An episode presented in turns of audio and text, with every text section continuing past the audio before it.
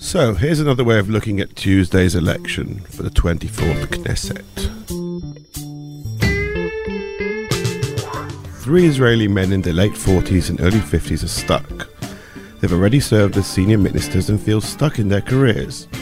So Yair Lapid, Gideon Sa'ar, Naftali Bennett, instead of doing what any self-respecting man undergoing a midlife crisis does and buy a sports car, they founded political parties and are running for prime minister. There's only one problem with that plan for relieving mid-age angst. Israelis usually prefer their leaders with a bit more life experience on them. Israel has only once in the past elected a 40-something prime minister, and that prime minister is today 71 and has no intention of letting anyone repeat his record of becoming Prime Minister at the young age of 46. What's the most impressive thing you'll achieve in your 40s, Dalia Scheindlin? That is an unfair question because my 40s are almost over. But I would just settle for predicting an Israeli election correctly. It's the extra episode of Election Overdose recorded on March 21, 2021. That's right, two days before the election. I'm Anshel Pfeffer, and with me is my co host, Dr. Dalia Scheindlin. So, Dalia, Friday was the last day on which, by law, the media was allowed to publish polls, and of course, we had a load of them. So, what did we learn from this last round of numbers? Well, it was interesting to watch those final polls. There were five that I counted published in both uh, newspapers and television channels, and one extra one from direct polls. And they showed a continuation of what we began to see last week, which is a very slight rise for Likud, as listeners know.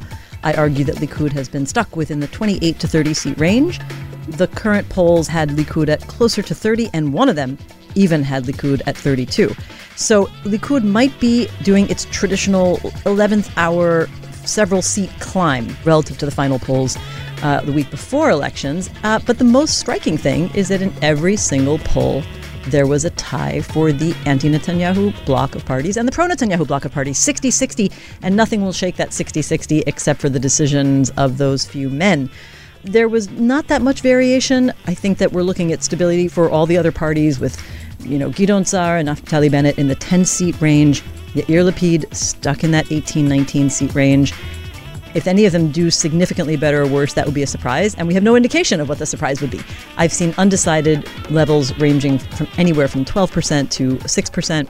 My personal prediction is that we're going we might just see a slight rise for the two biggest parties on election day because of that upward trajectory of Likud and the tendency of the undecided in recent years to gravitate towards the big parties. So we'll talk a bit more about personal predictions with our guests in a few minutes. But the other thing that happened on the last weekend of the campaign is, of course, the party leaders doing their round of interviews on television on Saturday night once Shabbat is over. And I don't think any of them said anything particularly notable, but maybe you picked on something that I didn't. I think what's interesting is what didn't happen, and that's the debates. So aren't there any debates, Dalia? Well, why is this? And why is it even even a surprise that there are no debates here? Well, it's not much of a surprise. We haven't had much of a debate culture in Israel in recent years, and in fact, the few times we had a debate could be seen more as an anomaly. Now, Netanyahu is strongly in the lead as the biggest party. We've talked about that many times. And general campaign wisdom and strategy is that if you're winning, you don't take risks by going to a debate if you don't have to. I think that Netanyahu also knows that if he were to go into a debate with Lapid, he would elevate him to the status of a real challenger. He would make him look prime ministerial, and that's the last thing he wants to do. It's enough for Netanyahu to pick apart Lapid in his speeches, as Anshel, you know so well because you wrote just about that. We can talk about some previous debates if we want, but you know, one of the interesting debates was in 1996 and in 1999. There were moments in each of those debates that stand out in the public memory.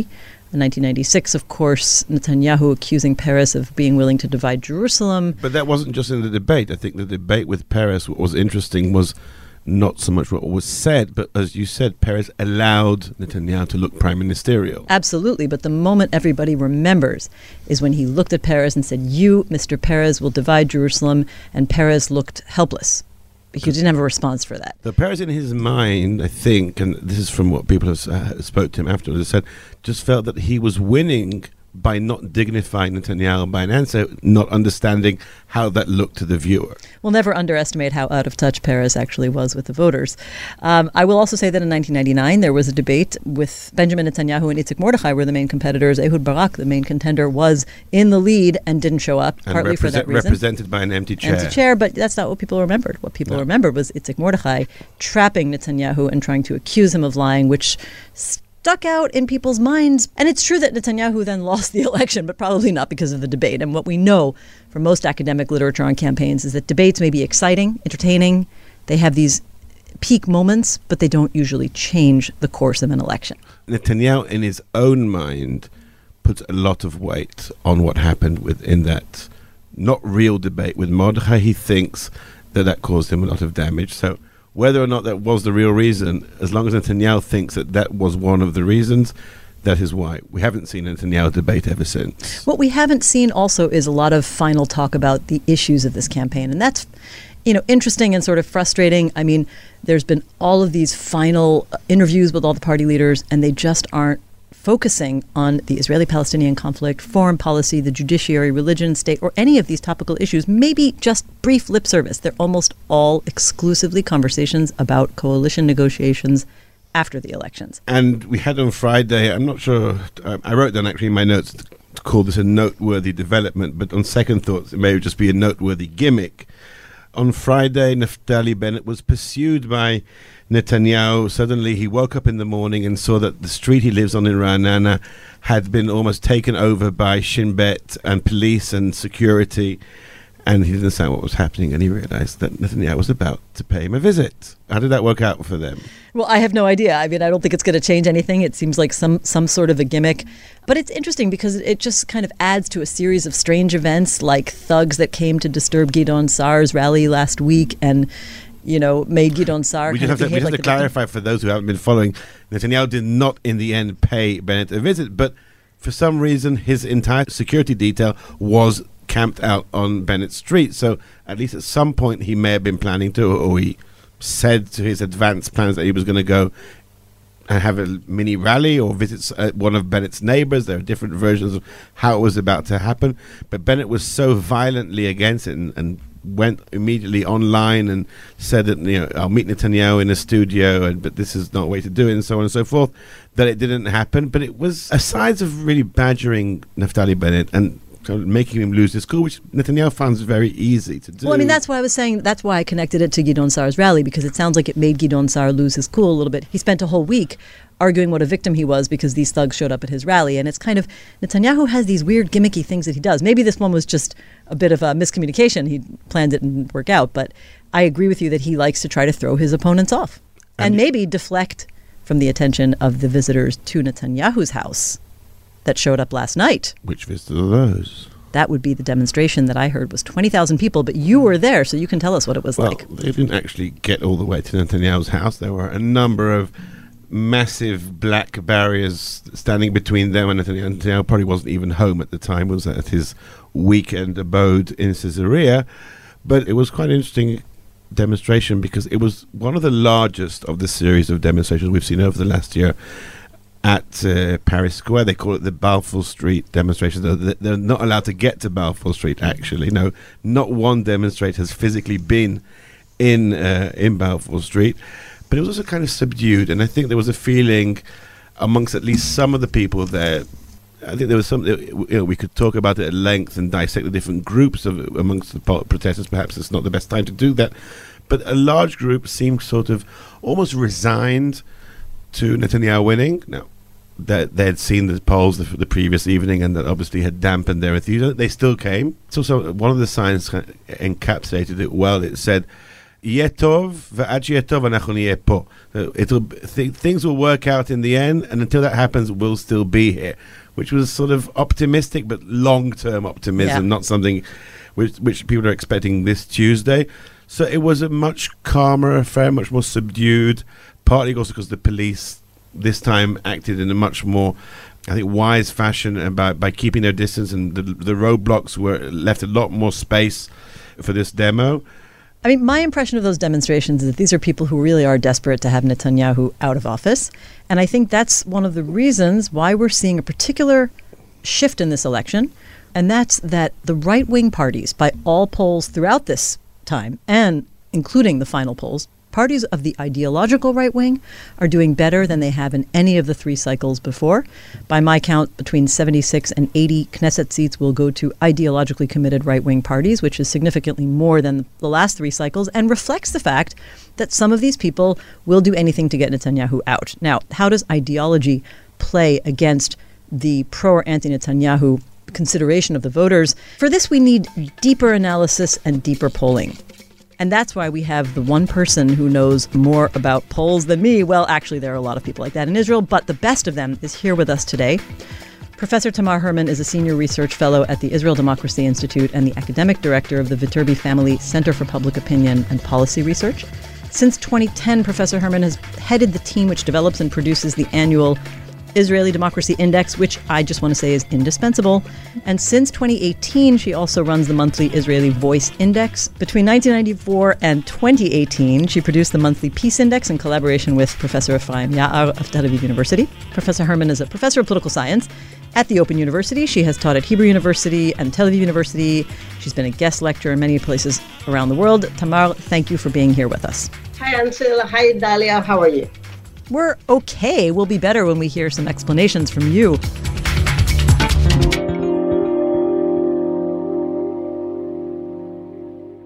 What can you tell us about this cycle from the perspective of somebody who is doing constant public opinion research about deeper issues? What can you tell us about this cycle that's different from the other ones? Or maybe we should be asking what's the same? in a way, it's uh, the fourth time that Israelis are looking at a very interesting political scene. A two year long election campaign.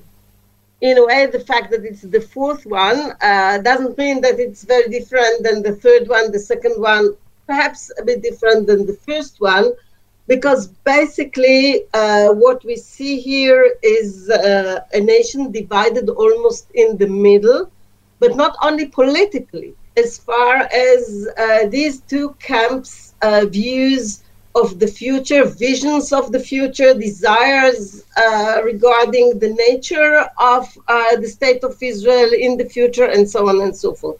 So I would say the immediate party construction might be different. Uh, certain parties join forces and split, and so on and so forth. But basically, the picture is quite clear. On the one hand, we have the so called liberal camp, mostly secular people, urban people, education uh, above uh, the average, income above the average. Uh, many of them are, are of European descent and on the other hand, we have people who emphasize more not necessarily the democratic nature of the state, but the Jewish nature of the state. They would be religious or ultra Orthodox. They live more than the former bloc in the periphery. So, uh, in fact, uh, the fact that it is undecided, a fourth effort to make a, a decision is because uh, this reflects reality. And therefore, there is only one way of changing this reality is by changing the electoral system. However, any change in the electoral system will face some strong opposition on these groups that benefit from uh, the present electoral system. One of the main differences that we can see between this fourth election and the previous three is that we have a much larger section of the anti Netanyahu vote, which is made up of right wing parties. So, if in the previous election we only had uh, Lieberman's Israel Beitenu uh, being on the right and uh, being anti Netanyahu, now we have the New Hope party of Gideon Sa'ar, and we have Naftali Bennett's Yamina saying, well, we're not necessarily going to sit with Netanyahu, and we certainly would prefer to replace him. So, is there a new creature in this election, the anti Netanyahu right winger, or is it just a myth that there is such a thing even? Well, there are some new phenomena, but let's take them one by one, okay? Uh, Naftali Bennett is trying to gain the best of all worlds. Uh, he doesn't want to make any commitment to join this potential opposition or that potential opposition. He doesn't know how many seats he's going to get, and this might make a huge change if he gets uh, eight or nine, or if he gets uh, 12 or 13 or 14 or who knows. In a situation of uncertainty, uh, his strategy makes perfect sense, right? Because uh, he doesn't know whether the so called anti Netanyahu camp is viable or not. It's a big unknown.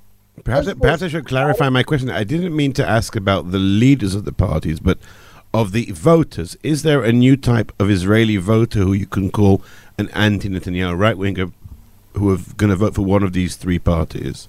The voters of Yamina parties are not necessarily anti Netanyahu. On the contrary, it will be easier for the leaders of the party to join uh, Netanyahu's party.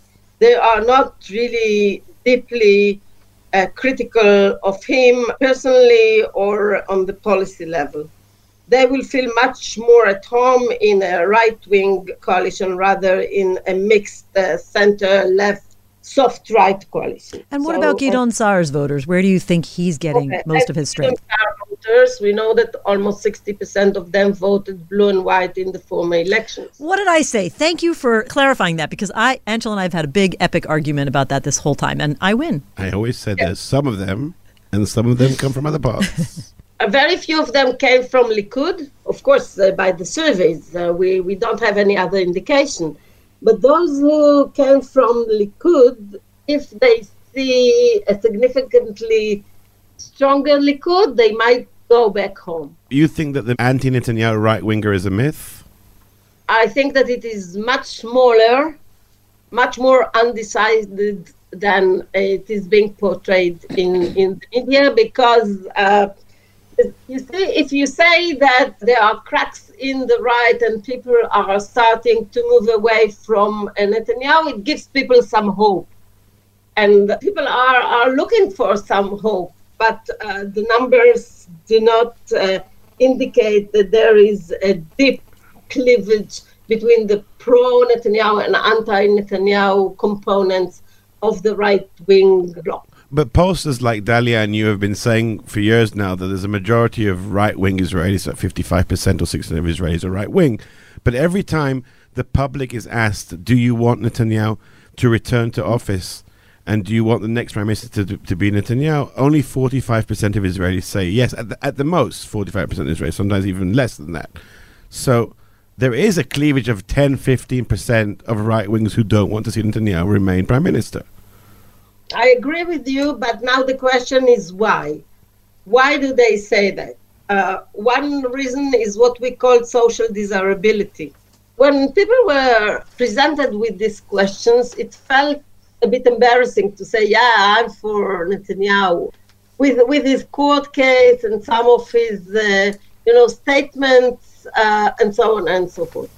Second, the guy is so many years uh, at the top, and even people who have much appreciation for his achievements uh, would like to see some new blood.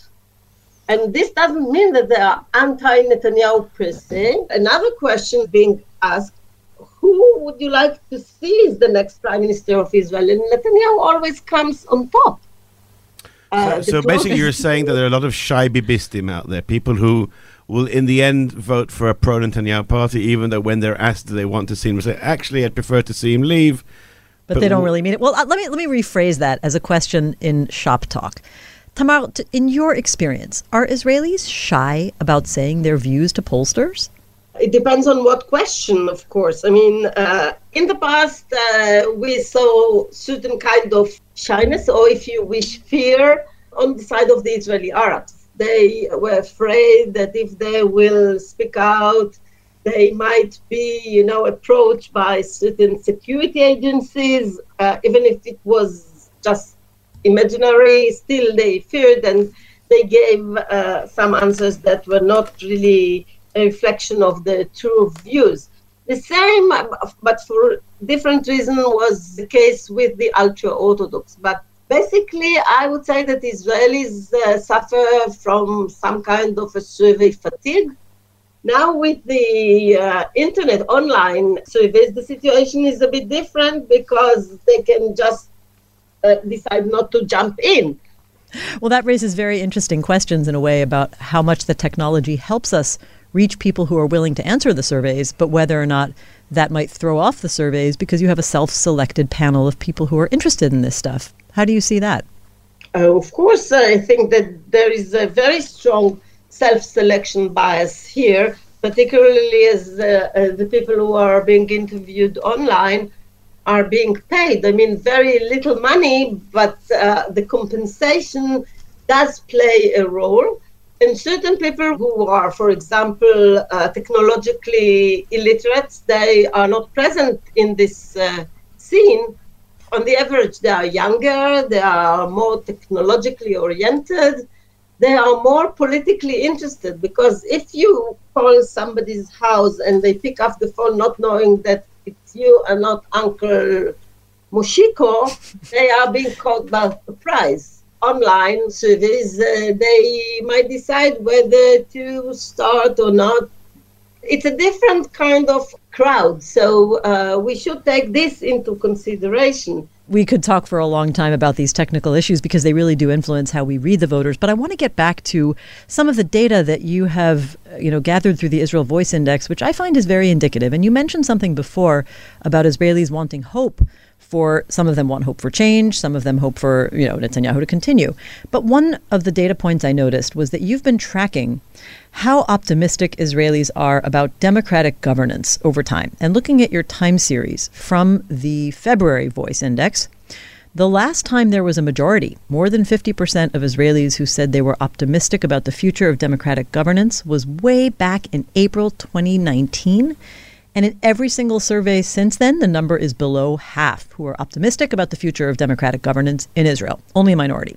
Why? What do you think lies behind that finding? I think that uh, they see uh, reality as, as they are uh, uh very politicized. On the average, uh, uh, Israelis are very interested and engaged, and they look at the leaders, they look at the way that they are treating each other, uh, the way that they do not keep up the promises.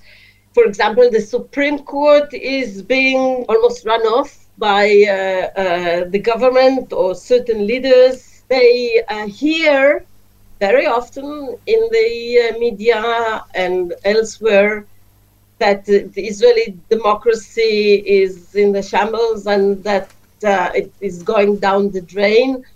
And even if they are not really knowledgeable about how democracy should operate, they mostly hear negative assessments of the Israeli democratic system. And why am I saying that uh, they are being influenced by some experts and the leaders rather than their own investigation of the situation?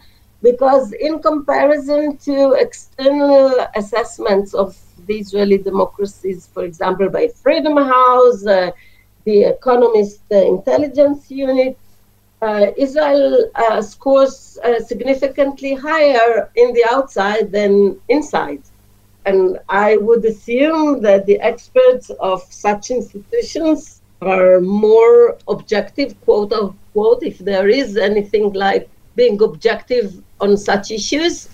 As a final question, how happy or perhaps unhappy you are that you're not working together with other pollsters who are more uh, commercial, uh, commercially employed this week on on a uh, exit poll for Tuesday night, or are you quite happy to sit?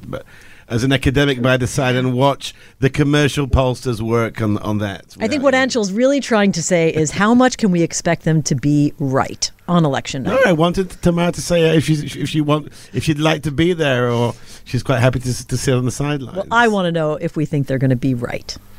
I'll just say that I am very happy not to be there, but it's not because I couldn't get such a job. No, I know you can't. I, I know it's, it's, it's, from choice. So I'm interested in the, in the fact that you decide not to sit there with your colleagues. that this chase after uh, these predictions is doing some very bad service to Israeli democracy. because surveys which were meant originally to reflect reality are shaping reality. And I don't want to take part in this kind of, I would say, uh, sport almost that is involved with much money. And I think that this combination of politics, making prophecies, and money is politely not to my liking. Well, we're glad that you've remained above all of that for our sake. I'm not above about that. Maybe in the fifth election, there, there will be the Tamar Hermann exit poll. Who knows? No, I don't think so. I mean, I could have done it uh, in the past, and I, I don't want to. And, and, one of the reasons is that you're being later on, and this is uh, for your questions, Dalia, uh, you are being uh, uh, actually crucified if you are wrong. So what makes you do it? It's money, money, money. Oh wow! In a rich man's world. Interesting. They're all men. They are all men. All, all the big pollsters on media are men. I think that's a very interesting point, actually, that they're all men because, you know, the legendary pollster who predicted the elections correctly was Mina Tzemach, but nowadays they are all men. And we could get into a whole gender studies course here about how willing women are to be publicly wrong. The next, in, in, the, in the fifth election. No, no, no, this is not the, the right way to, to uh, put it. It's not a gender issue. I would say that it's a matter of how important is to you to be on the, everybody's TV screens and then take the check. I believe that many of my male colleagues uh, also avoid this kind of uh, prophesizing.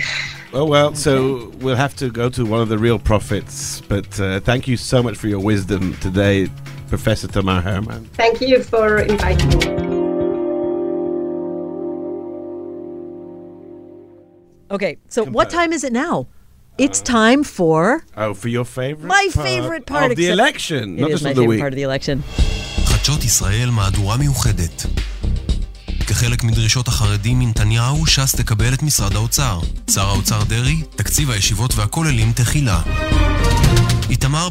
Now, some episodes ago, I analyzed what really was about the most traumatic campaign I ever worked on. That was in 2001, in which we made this killer ad warning what would happen day after Ariel Sharon won the elections. Now, we have the 2021 version, and it's stunning because this ad for Yesh Atid is the identical format of the day after classic ad. It warns that Shas will get the finance ministry if Netanyahu wins, and Aryeh Deri will become finance minister. Itamar Ben Gvir will become the justice minister. Bezalel Smotrich will be the interior minister.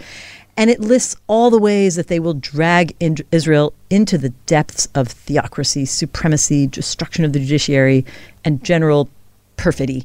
What's really sad about this is that there's no music appreciation at all in our final pre election jingle analysis because that ad doesn't have any good music. It's like they're too frantic to even bother thinking about good musical production. I expected you to come up with something with some incredible music for the la- for the very last jingle. Thank the lucky stars. I am not working on this campaign. And if I was, I would insist that all campaigns have good jingles.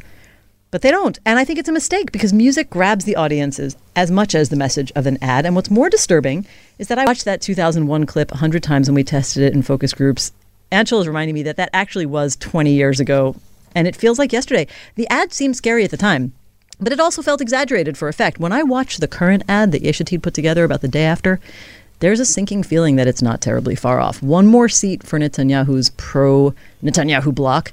And these are the kinds of choice ministerial seats that he will be using to bait his potential coalition partners starting on Wednesday after the elections. now, I'm not campaigning for Yair Lapid. I just want to say that. But I'm pointing out that this despondent production, which is low quality, says to me that even his own campaign isn't convinced it'll work. I'm also concerned by the timing.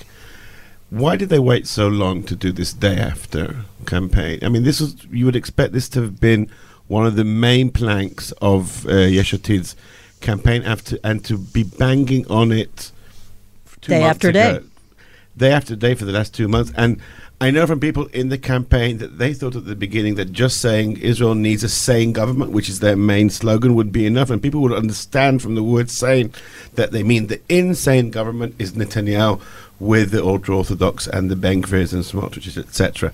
from the polls at least, that message hasn't has gone through, but not far enough, and they haven't amplified enough. But maybe in our next episode, in three days from now, on Thursday, when we'll be talking already of the results as we know them, who knows? Maybe we'll be saying that Yair Lapid and his Svengali Mark Mellman in Washington D.C. are geniuses. Maybe they had it all right. I will say, on a campaign strategy level, often the panicky campaign, the urgent campaign, and the negative campaign is saved for the end. And as you say, maybe they thought you lull everybody with this nice, warm, positive message of sanity, but at the end, you bang on the table with urgency to get those final voters out. And who knows if it'll work? And with that message of urgency, I think it's a wrap. And that's it for episode 13, or Election Eve Extra of Election Overdose.